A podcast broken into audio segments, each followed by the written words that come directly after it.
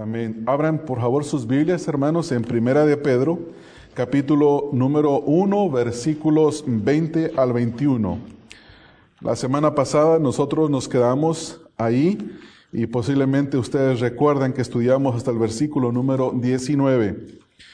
Eh, cuando nosotros, cuando nosotros hablamos, hermanos, de lo que es la singularidad de una persona o de alguna cosa, debemos de entender que estamos diciendo que si alguien es singular, eso lo hace distinto de todas las demás cosas. Y en esta mañana quiero eh, que estudiemos estos versículos, versículo número veinte y versículo número veintiuno, y el título de este mensaje es La singularidad del Señor Jesucristo. La singularidad del Señor Jesucristo. El diccionario define la singularidad como una característica que determina o que hace algo o alguien único o diferente. Es decir, que si alguien dice que es singular o es único, es porque tiene una característica que lo distingue de todos los demás o de todas las demás cosas. Por ejemplo, uno puede pensar en personas que han sido particulares, singulares, destacadas en esta vida. Uno puede traer en mente al apóstol Pablo, quien fue el más grande de todos los misioneros. Nadie como él, un hombre de tremendo conocimiento bíblico, un hombre de gran valor porque no tuvo temor de predicar el evangelio, tenía temor a Dios y eso lo hacía eh, predicar el evangelio, y como él no ha habido otro. Él mismo llegó a decir de, se, de sí mismo que él había predicado el evangelio mucho más que todos los demás. Dice, yo he trabajado mucho más que todos los demás, pero no yo, sino la gracia de Dios en mí. Dice él de sí mismo que él llenó el territorio conocido, el mundo conocido con el evangelio del Señor Jesucristo. Por eso Pablo fue un hombre singular, un hombre particular, un hombre que fue destacado como misionero. Si hablamos de deportistas, podríamos mencionar a Michael Jordan como uno de los mejores deportistas, un hombre muy singular. Su manera de jugar, sus habilidades físicas eran singulares. Su pasión por el fuego era único. Entonces, esto hace de este hombre que era una persona singular, particular, apartada del resto de los demás.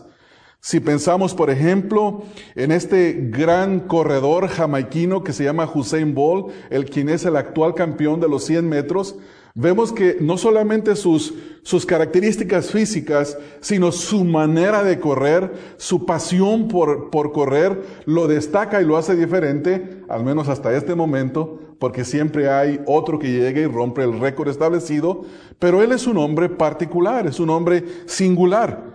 Si pensamos, por ejemplo, en políticos como Bill Clinton, Bill Clinton fue destacado por su habilidad para hablar, su forma de comunicar, una habilidad tremenda, aunque era, era político y comunicaba muchas cosas que no cumplía y que no hacía, o que tenían una, do, un doble, una doble palabra para poder mover las cosas para donde él quería. Sin embargo, él era un hombre con una habilidad única, es un hombre con una habilidad única para hablar. Si pensamos en compositores eh, musicales, existió un hombre llamado Paganini, que este hombre ha compuesto las piezas para violín más complicadas. Dicen que los violinistas odian a Paganini. Y él escribió una serie de piezas musicales que le llamaban caprichos. Y sí, en realidad parece que era un músico que estaba haciendo caprichos por la forma en la que escribió. Bueno, él era un hombre singular, particular. Esto es hablando de, de, de personas. Cuando hablamos de cosas, ustedes saben que existen las famosas siete maravillas del mundo antiguo y también existen las siete maravillas del mundo moderno. Creo que en un mensaje hablé de las maravillas del mundo antiguo. Pero si pensamos en las siete maravillas del mundo moderno, eh, se destacan como los lugares o cosas Eh, más únicos y singulares por la forma en la que están hechas, porque son particulares, porque no hay nada que se les parezca. Por ejemplo, tenemos Chichén Itzá en México, esta pirámide que es única en su forma, en su construcción. Tenemos también la estatua del, del Cristo Redentor en Brasil. Posiblemente han visto esa gran figura que está allá arriba, en, ese, en esa montaña, desde una forma tremenda. Es impresionante. Por donde quiera que usted tome una fotografía o tome una imagen, ya sea una toma de cámara, se ve impresionante. Es única esa estatua del Cristo Redentor. También están las ruinas de Machu Picchu, en esa elevación donde están construidas. Las personas dicen, ¿cómo es posible que se construyó esto acá, en esta altura donde casi nadie puede llegar?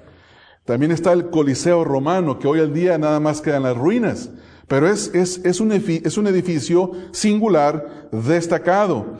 En la India está el palacio llamado el Taj Mahal. Ustedes posiblemente lo han visto, este gran palacio impresionante, blanco, que es único en su construcción. La gran muralla china, la gran muralla china, también una gran muralla. Y por último, la ciudad de Petra, es una ciudad de piedra, que está así, labrada e incrustada en una, en una, en una montaña.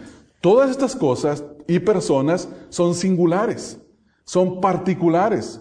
Sin embargo, la palabra de Dios nos enseña que hay una persona que es única y que ha hecho una obra que es única, singular, que no se le compara a ninguna persona en este mundo, ni ninguna obra o hazaña a la persona y la obra de nuestro Señor Jesucristo. Y la palabra de Dios destaca a través de todas las escrituras la persona de Cristo. Toda la Biblia habla de Cristo. No hay pasaje en la escritura que no apunta al Señor Jesucristo. Y por eso hace que el Señor Jesucristo sea la persona más singular y más particular que jamás haya existido. Todas las personas de los, persona- los personajes que acabo de mencionar tenían algo en común. Todos eran pecadores. Todos eran mortales y todos van a morir y van a estar bajo el juicio de Dios. Por lo tanto, todos son iguales. No son únicos. El Señor Jesucristo es eterno. El Señor Jesucristo es sin pecado. El Señor Jesucristo es el juez que juzgará a todos esos hombres. Las maravillas del mundo que acabo de mencionar, obras de hombres que son tremendas. Sin embargo, nadie pudo lograr nuestra redención porque se necesitaba a un Redentor único y singular, y Él es el Señor Jesucristo. Así es que, hermanos, pensando en esto, nosotros en esta mañana vamos a ver cuatro aspectos o cuatro cualidades de la persona de Cristo que lo hacen único. Cuatro cualidades o aspectos de la persona de Cristo que lo hacen único para que nosotros le adoremos y le temamos y creamos en Dios. Entonces, el propósito de este estudio es descubrir en estos dos versículos de Primera de Pedro uno, veinte al veintiuno, estas cuatro cualidades que hacen del Señor, que el Señor Jesucristo sea único, que sea destacado. Y al descubrirlas, tiene que producir en nosotros adoración a Él, adorarlo. Tiene que producir en nosotros temor a Él. Tiene que producir en nosotros que creamos en Dios a través de Él, porque no hay otra forma de creer en Dios. Vamos a ver los versículos. En el versículo número veinte, usted tiene la primera frase que dice, ya destinado desde antes de la fundación del mundo. Y en esta frase nosotros vamos a ver que Jesucristo es singular porque fue elegido para ser nuestro Redentor. Dios lo eligió, Dios lo predestinó para que antes de la caída, antes de que el hombre, Adán y Eva, cayeran en pecado, Dios ya le había designado a él por cuanto él es singular. En el versículo número veinte, la segunda parte del versículo veinte, usted puede leer, donde dice, pero manifestado en los postreros tiempos por amor de nosotros. La palabra clave ahí en esa frase es manifestado. Y aquí encontramos la segunda cualidad del Señor Jesucristo. Jesucristo es singular porque se manifestó en su encarnación. Todos los hombres nacemos de mujer. Todos los hombres tenemos un principio y es la fecha de nuestro nacimiento. Ahí comienza nuestra vida, al menos en este mundo físico. Pero el Señor Jesucristo es eterno. Él se encarnó. Él no tuvo un comienzo, no tiene principio, no tiene fin de días. El tercer punto lo encontramos en el versículo número veintiuno, la primera parte, donde dice: y mediante el cual creéis en Dios, quien le resucitó de los muertos. Jesucristo es singular porque Él es el único que ha resucitado de entre los muertos para vivir para siempre. Ustedes recuerdan que la Escritura también nos habla de personas que resucitaron. Lázaro fue resucitado por el Señor Jesucristo, pero Lázaro volvió a morir. Sin embargo, Cristo es singular porque Él resucitó de entre los muertos y vive para siempre. Entonces, Jesucristo es singular porque resucitó de entre los muertos. Número cuatro, la segunda parte del versículo veintiuno. Usted lee ahí que dice... Dice, y le ha dado gloria, y le ha dado gloria. Jesucristo es singular porque Dios le glorificó. Es decir, que Dios aprobó su obra. Dios aprobó que Él fuera resucitado para ser glorificado. La Biblia nos dice que Jesús descendió del cielo. Descendió del cielo y se encarnó. Pero también la Biblia nos dice que el Señor Jesucristo ascendió al cielo, y cuando ascendió, Dios le recibió y le dio la gloria que tenía con Él antes de la fundación del mundo. Por eso Jesucristo es singular, porque Él descendió y ascendió, fue glorificado.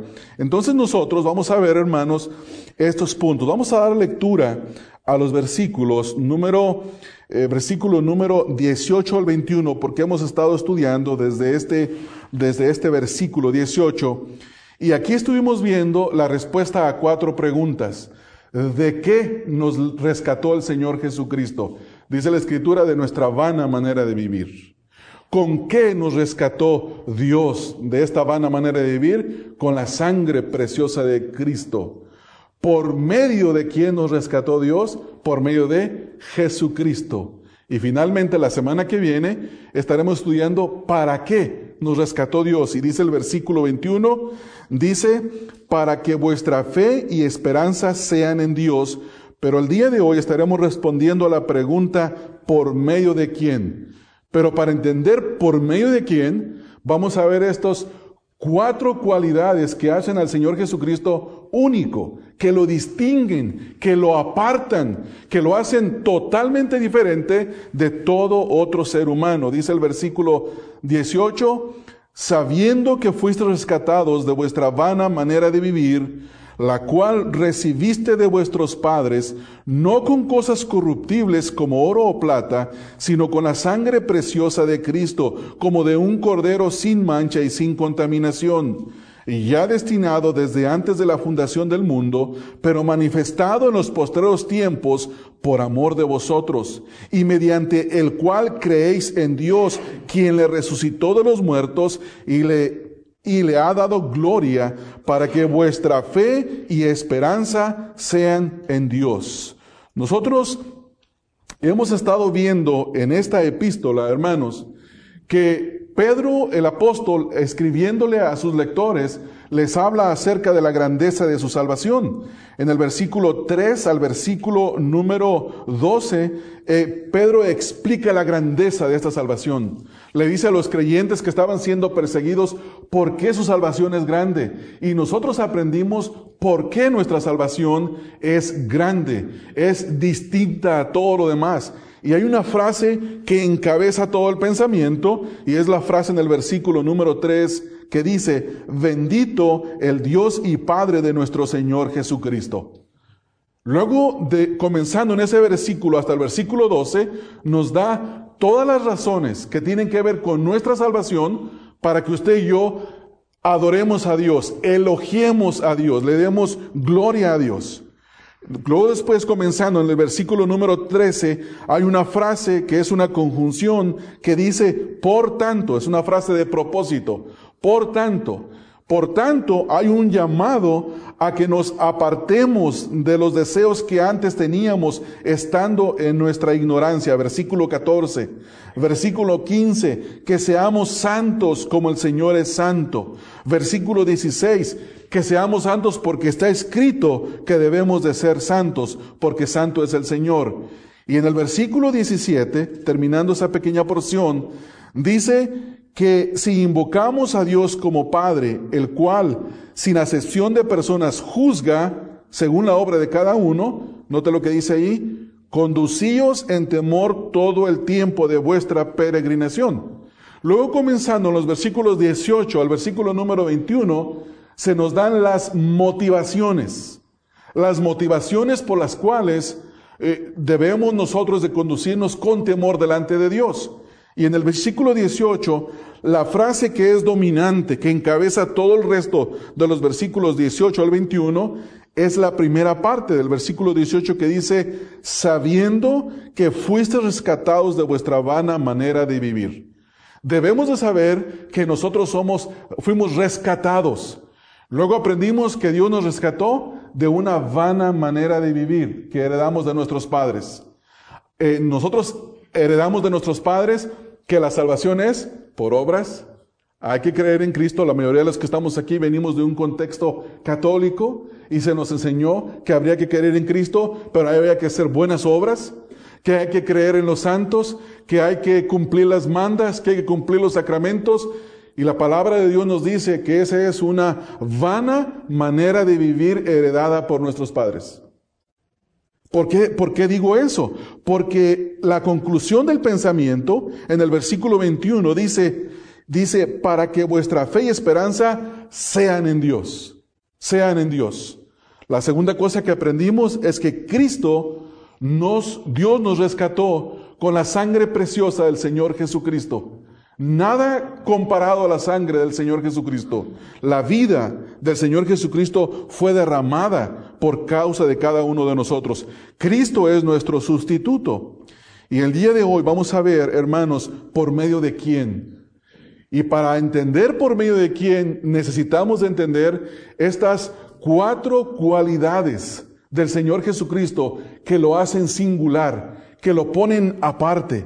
Y la primera que vamos a ver es que Jesucristo es singular porque fue elegido para ser nuestro Redentor. Dice el versículo veintiuno, ya destinado desde antes de la fundación del mundo. ¿Qué quiere decir esto? Pedro les está diciendo a los creyentes que Dios designó al Señor Jesucristo como el Redentor de la humanidad desde antes de la creación. Es decir, que esto ocurre en la eternidad. Si nosotros nos hacemos la pregunta, ¿cuándo pasó esto? No podemos responderlo porque ni usted ni yo experimentamos la eternidad. Usted y yo vivimos bajo el tiempo, pero Dios decidió esto en la eternidad. Antes de que creara al hombre, a la mujer, en el jardín del Edén, y antes de que ellos cayeran, Dios ya había determinado salvarnos y había elegido al Señor Jesucristo para que nos rescatara. Esto quiere decir que cuando Adán y Eva pecaron, Dios no reaccionó y dijo, híjole, estos ya pecaron, ahora, ¿qué voy a hacer? Ustedes se recuerdan de aquel famoso programa que vimos cuando estábamos chicos y la frase que todas las personas que invocaban la ayuda de Chapulín Colorado decían, oh, ¿y ahora quién podrá defenderme? Y el Señor Jesús, el Señor, el Padre, no dijo esto cuando Adán y Eva pecaron, oh, ¿y ahora qué voy a hacer? Él ya había planeado lo que iba a hacer. Por eso es que Génesis capítulo tres dice la Escritura que el Señor Jesucristo que el Señor Jesucristo le aplastaría la cabeza a la serpiente. Satanás le heriría en el calcañar, pero el Señor Jesucristo le aplastaría la serpiente. No reaccionó. El Señor Jesucristo, Dios, el Señor Jesucristo, Dios le había elegido como nuestro Redentor antes en la eternidad. Un comentarista bíblico llamado Simón Kistemacher dice, a Cristo se le escogió desde antes de la creación del mundo. La creación se refiere al comienzo del mundo, pero Cristo fue escogido antes de ese tiempo. Dios no creó el mundo y luego decidió escoger a Cristo para que se hiciera cargo de su tarea de redención. Dios lo designó en la eternidad, antes de la creación del mundo.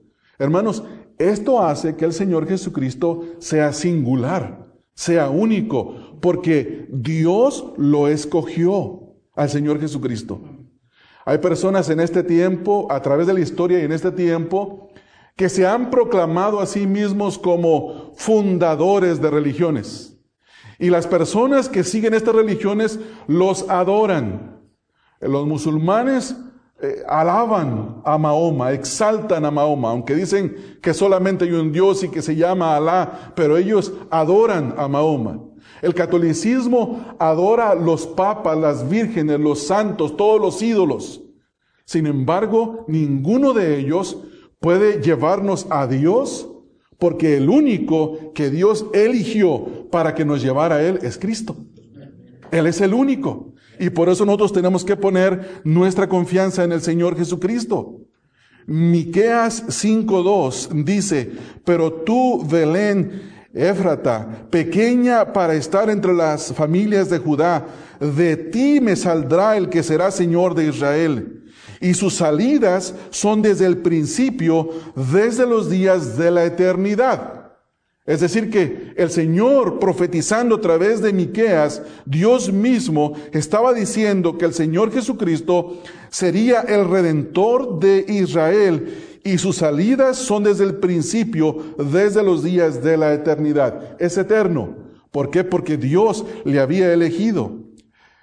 En Hechos capítulo número dos, en el versículo número veintitrés, Pedro predicando dice: a este, hablando de Cristo, entregado por el determinado consejo y anticipado conocimiento de Dios, prendisteis y matasteis por manos de Nicos crucificándole. Pero note la frase en el versículo que dice: entregado por el determinado consejo, es decir, por lo que Dios el Padre, el Hijo y el Espíritu Santo en la eternidad, en el consejo de los tres, habían decidido hacer para redimir la humanidad, habían determinado. Entonces, cuando los soldados Cuando Judas se entrega al Señor, cuando los soldados lo arrestan, cuando los llevan al, al sumo sacerdote, cuando se lo llevan a Herodes, cuando se lo llevan a Pilato y que finalmente lo crucifican, no estaban haciendo otra cosa más que hacer lo que el determinado consejo de Dios, el anticipado conocimiento de Dios había determinado hacer. ¿Por qué? Porque Cristo fue el elegido de Dios para redimirnos. No hay otro redentor, hermanos. No hay otro Redentor, únicamente el Señor Jesucristo.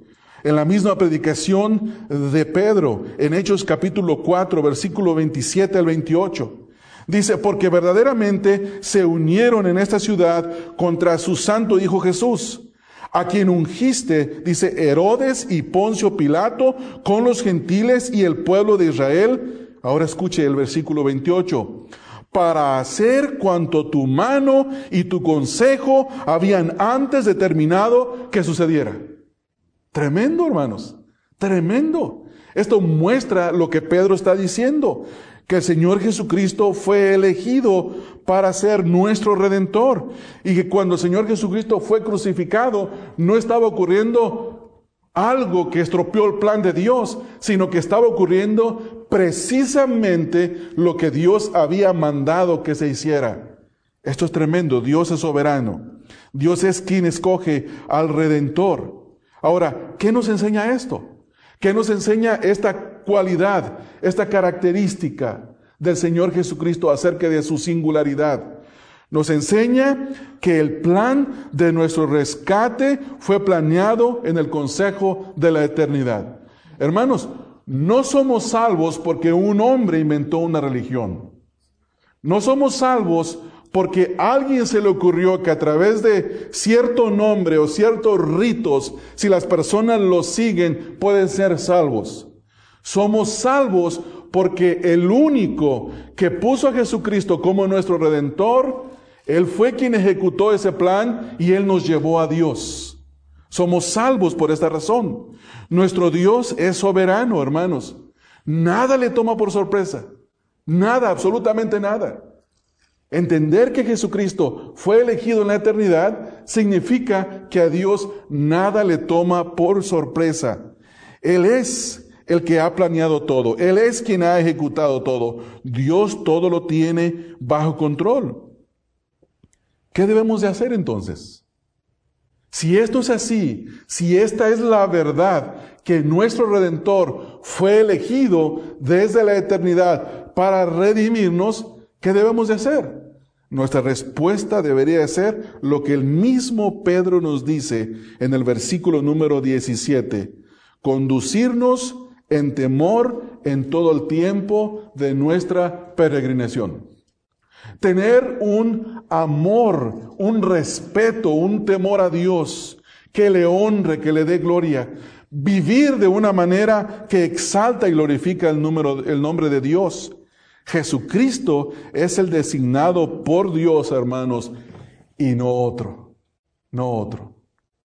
Esta semana, en alguno de los, en un pueblo cercano a donde yo nací, vive una hermana mía y estaban poniendo eh, imágenes de la peregrinación, de la celebración de el ídolo de ese pueblo. Y pusieron una, una fotografía donde decía: el niño Dios te ama.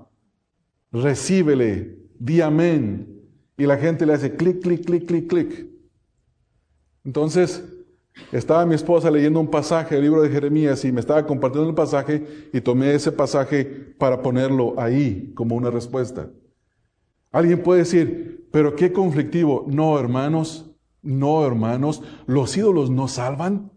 Los ídolos son un pedazo de madera o de metal que está tieso, que no tiene vida, que no pueden hacer nada. Dios no lo designó al niñito Dios como el Salvador del pueblo de San Sebastián. Dios designó al Señor Jesucristo como el Redentor del mundo entero. Por lo tanto, el Señor Jesucristo es singular. Vamos a callarnos esa verdad. Vamos a intimidarnos por lo que Satanás eh, pone en el Facebook y en todas partes, en las conversaciones de las personas. No, hermanos, la forma más compasiva y la forma más amorosa de tratar a una persona es decirle la verdad. Decirle la verdad. Y esto nos lleva a nuestro segundo, a nuestro segundo punto. El segundo punto es que Jesucristo es singular porque se manifestó en su encarnación. Se manifestó en su encarnación. Leemos en el versículo veinte, la segunda parte que dice, pero manifestado en los postreros tiempos por amor de nosotros, hermanos. Note el contraste en la primera frase del versículo, la frase que habla de la eternidad, dice, pero ya destinado desde antes de la fundación del mundo, es decir, en la eternidad. Y la segunda frase dice, pero manifestado en los postreros tiempos.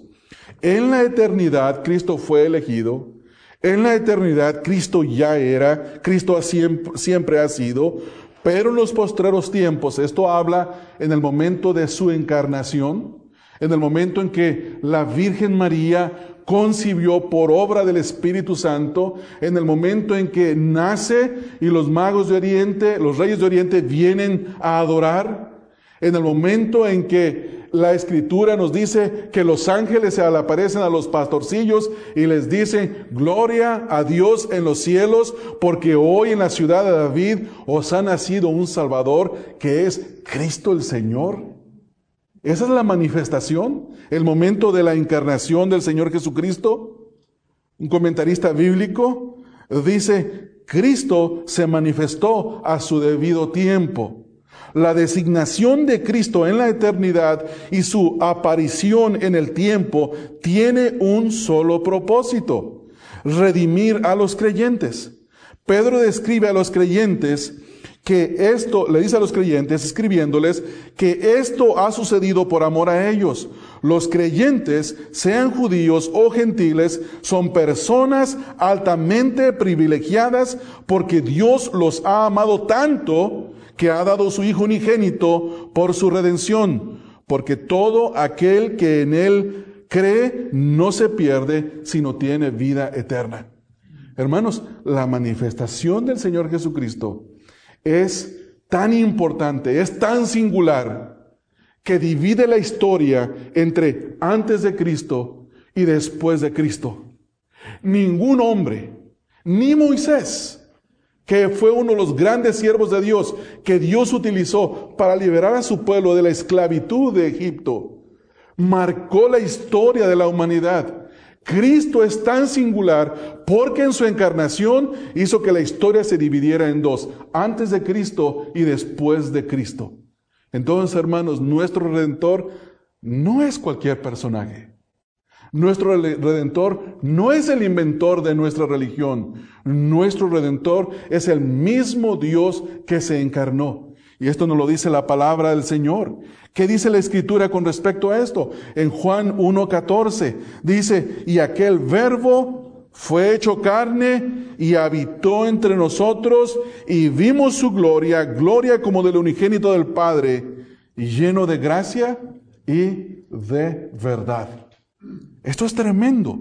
Esta es la aparición del Señor Jesucristo. Esta es la manifestación. Pablo dice en Primera de Timoteo tres dieciséis que este es un gran misterio. Un gran misterio que ahora ya fue revelado, ya fue manifestado. Primera de Timoteo tres dieciséis dice, e indiscutiblemente grande es el misterio de la piedad. Dios fue manifestado en carne, justificado en el Espíritu, visto de los ángeles, predicado a los gentiles, creído en el mundo y recibido en gloria. Es el gran misterio, el gran misterio que ha sido revelado. Segunda de Timoteo, Segunda de Timoteo, capítulo uno, versículos nueve al diez, Pablo dice, quien nos salvó y llamó con, con llamamiento santo, no conforme a nuestras obras, sino según el propósito suyo y la gracia que nos fue dada en Cristo Jesús antes de los tiempos de los siglos. Pero ahora ha sido manifestada por la aparición de nuestro Salvador Jesucristo, el cual quitó la muerte y sacó a luz la vida y la inmortalidad por el Evangelio. Por eso es que Jesucristo es singular. Por eso es que si el Señor Jesucristo, hermanos, no hubiera aparecido, nosotros estuviéramos muertos en nuestros delitos y pecados. El pueblo de Israel seguiría ofreciendo sacrificios, vez tras vez, sacrificios que no pueden quitar permanentemente los pecados. Por eso Juan apunta a Cristo y dice, he ahí el Cordero de Dios que quita el pecado del mundo. Esa fue la manifestación. Esa fue la singularidad. Esa es la singularidad del Señor Jesucristo. Dios no solamente lo eligió, sino que Dios en su debido tiempo hizo que se manifestara. Hizo que, que se manifestara. El apóstol, el apóstol Pablo en Gálatas dice que cuando se llegó el cumplimiento del tiempo, Dios envió a su Hijo, nacido de mujer, bajo la ley. En el cumplimiento del tiempo, en el tiempo preciso. Alguien se puede preguntar, ¿por qué Cristo no vino en este tiempo a redimir la humanidad?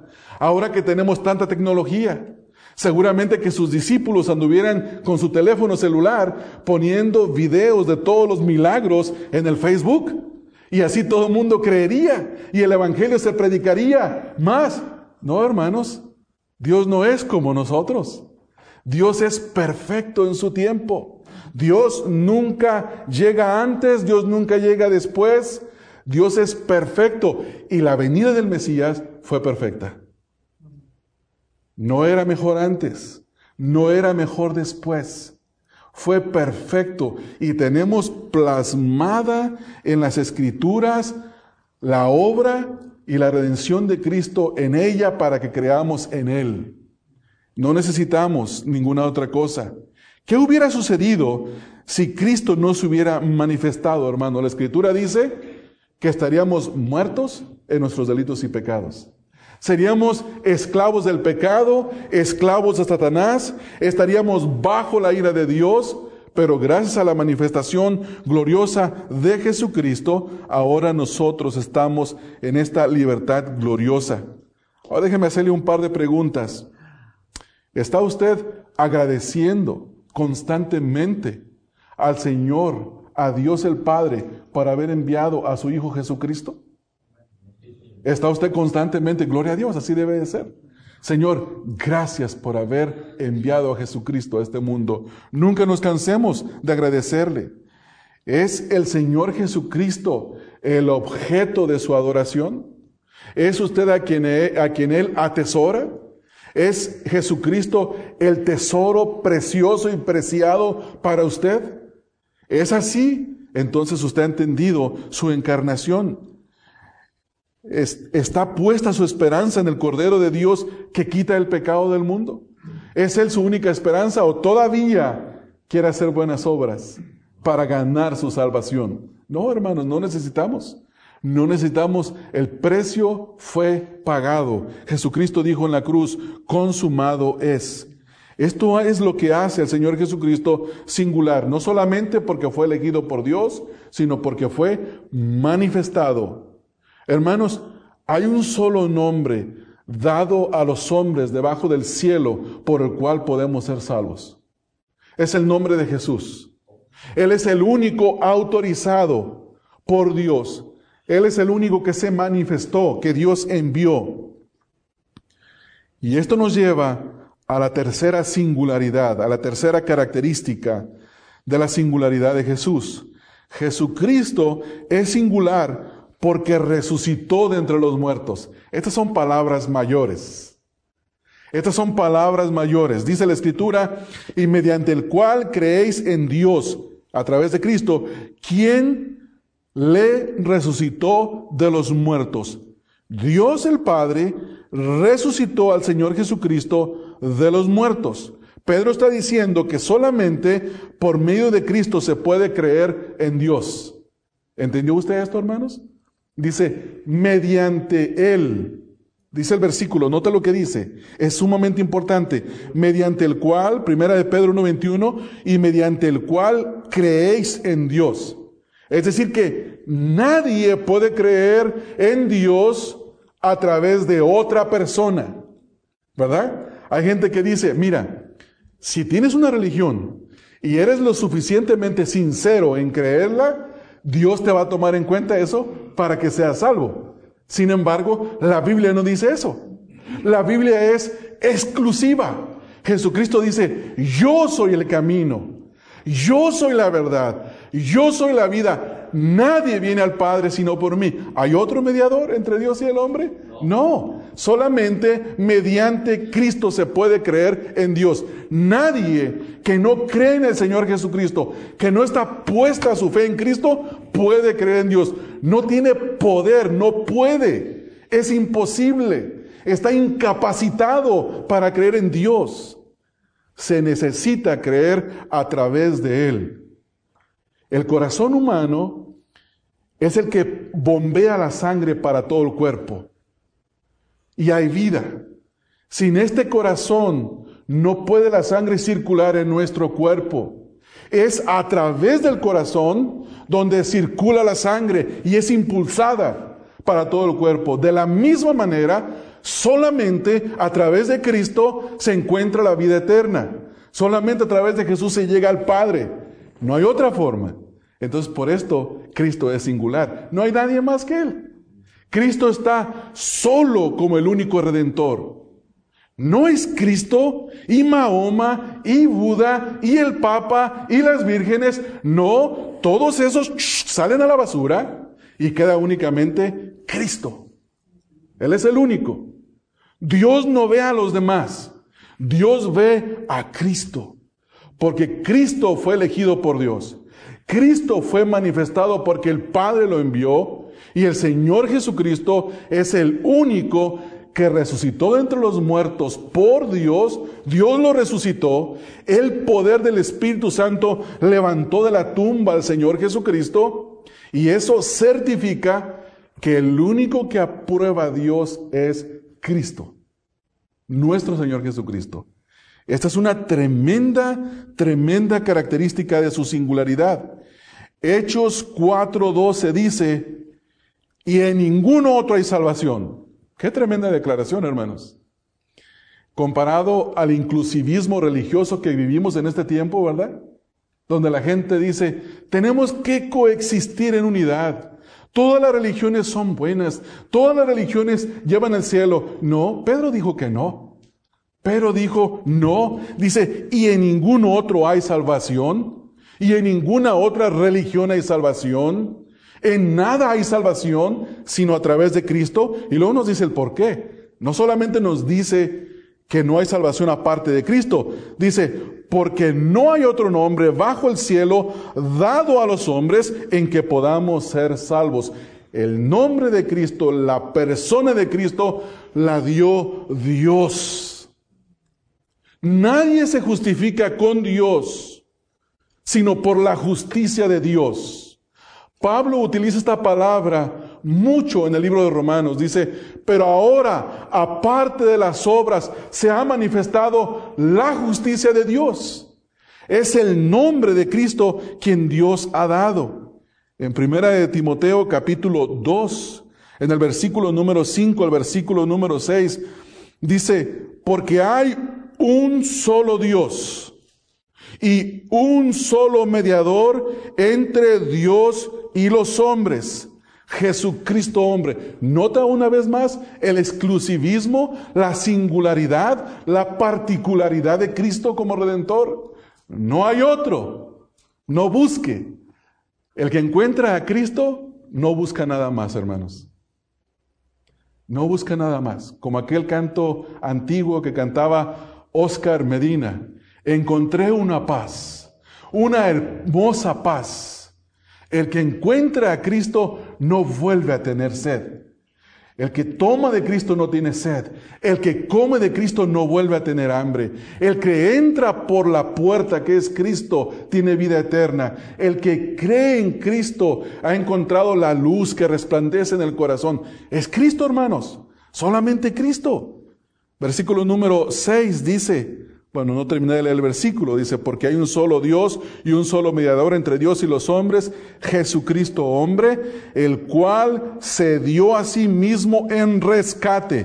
Es decir, para liberar por todos, de lo cual se dio testimonio, ¿cuándo, hermanos? A su debido tiempo. ¿De quién?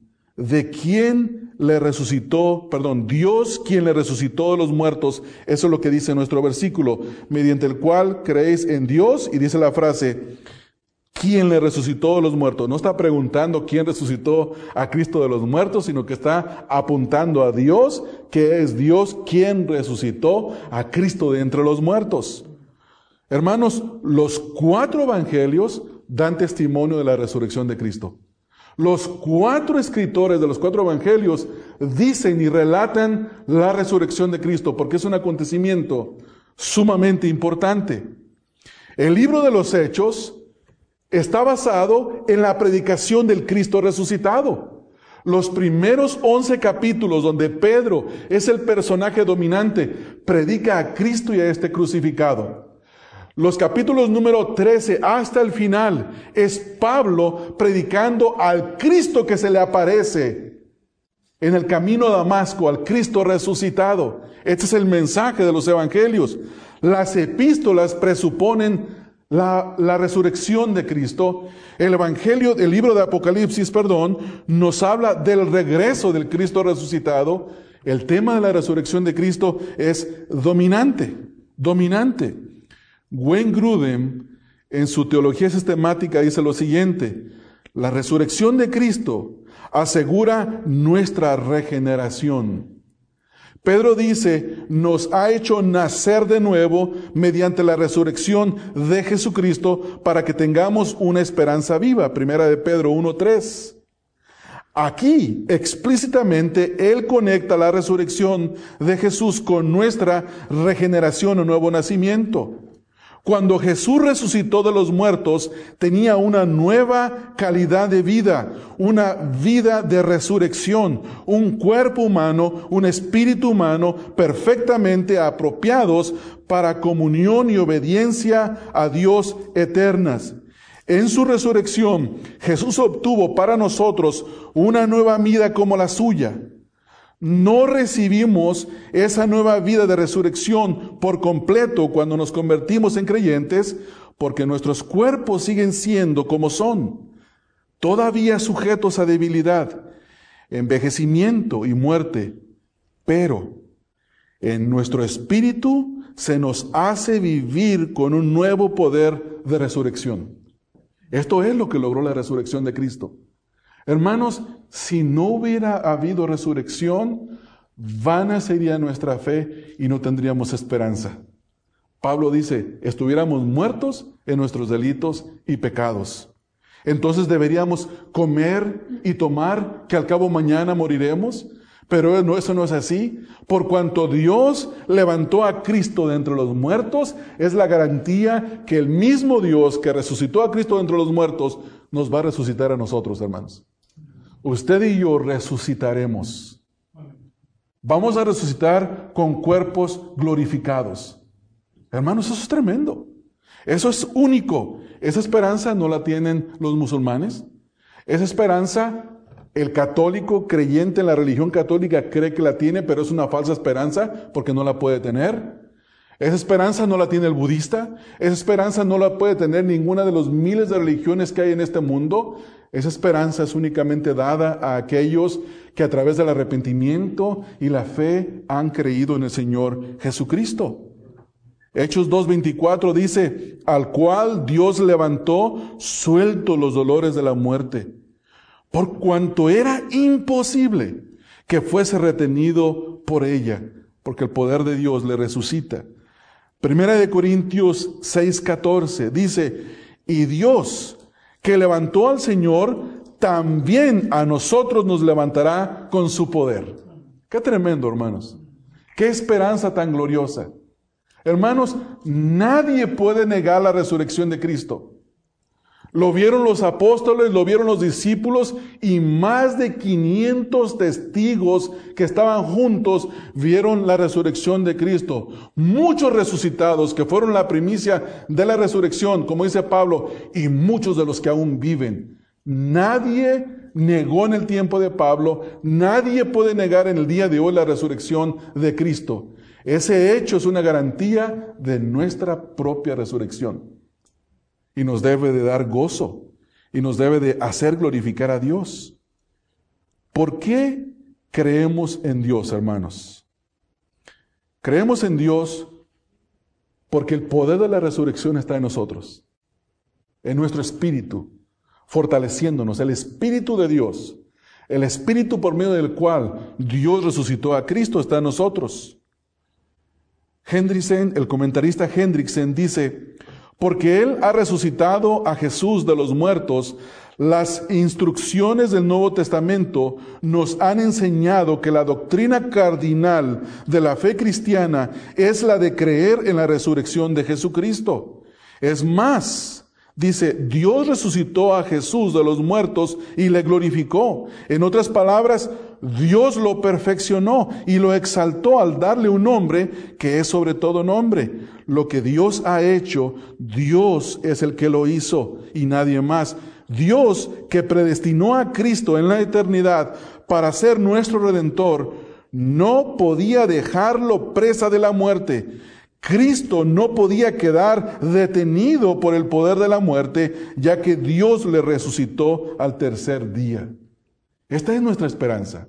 Esta es nuestra gran esperanza, hermanos, que nos lleva a pensar en la cuarta cualidad de la singularidad de Cristo. Número cuatro, Jesucristo es singular porque Dios le glorificó. Versículo veintiuno, note que dice el versículo veintiuno, y le ha dado gloria. ¿Qué significa esto?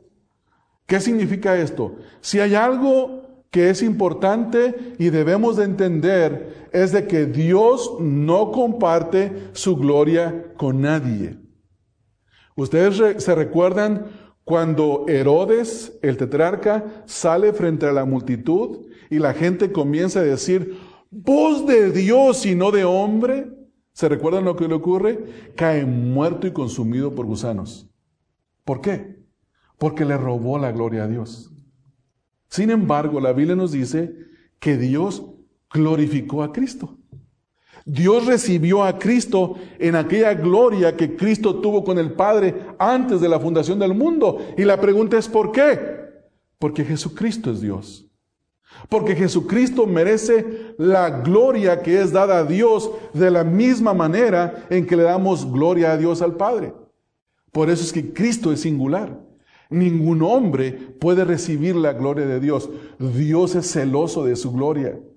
Ningún hombre debería de ser alabado. Ningún ángel. Ningún ángel debería de ser alabado. Nadie se debería de postrar delante de los ángeles y delante de los hombres creyendo que está dando gloria a Dios. Ningún ídolo debe de ser adorado. Nadie se debe de postrar delante de un ídolo creyendo que está teniendo comunión con Dios. Porque hay uno solo con quien Dios comparte su gloria y es con Jesucristo. Por eso es que Cristo es singular. Cristo Jesús ha satisfecho las demandas de la ley. Ha quitado la maldición que pesaba sobre nosotros y mediante su muerte nos ha absuelto. Hemos sido redimidos por su preciosa sangre. Cristo ha agradado a Dios y Dios lo glorificó. Por eso es que Dios lo recibe en el cielo. Si Jesucristo hubiera cometido un pequeño pecadito, así chiquito, chiquito, un pensamiento de molestia, de ira así, chiquito, que fuera injusto, que violara la ley de Dios, Jesucristo nunca hubiera resucitado. Jesucristo nunca hubiera sido recibido en gloria por el Padre. Pero el Padre lo recibe en su gloria. ¿Sabe por qué? Porque Dios no tiene comunión con el pecado. Y Cristo es impecable, sin pecado. Cristo es el único que tiene impecabilidad. Vino sin pecado y se encarnó, vivió una vida perfecta sin pecado, murió sin pecado, resucitó sin pecado, ascendió al cielo sin pecado. Cristo es singular, es único, no hay quien se le asemeje al Señor Jesucristo. Dios hizo que Cristo, mediante la ascensión, regresara a la gloria que ambos tenían estando juntos en la eternidad antes de la fundación del mundo. Al ascender al cielo recibió honor y gloria, y el Padre le glorificó, hermanos. Miren lo que dice Hechos uno, nueve al once. Ustedes recuerdan, estudiamos este pasaje no hace mucho tiempo. Y dice, narrando la ascensión del Señor Jesucristo, dice Lucas: y habiendo dicho estas cosas, viéndolo ellos, fue alzado y le recibió una nube que le ocultó de sus ojos. Y estando ellos con los ojos puestos en el cielo, entre tanto que él se iba, he aquí se pusieron junto a ellos dos varones con vestiduras blancas, los cuales también les dijeron: varones galileos, ¿por qué estáis mirando al cielo?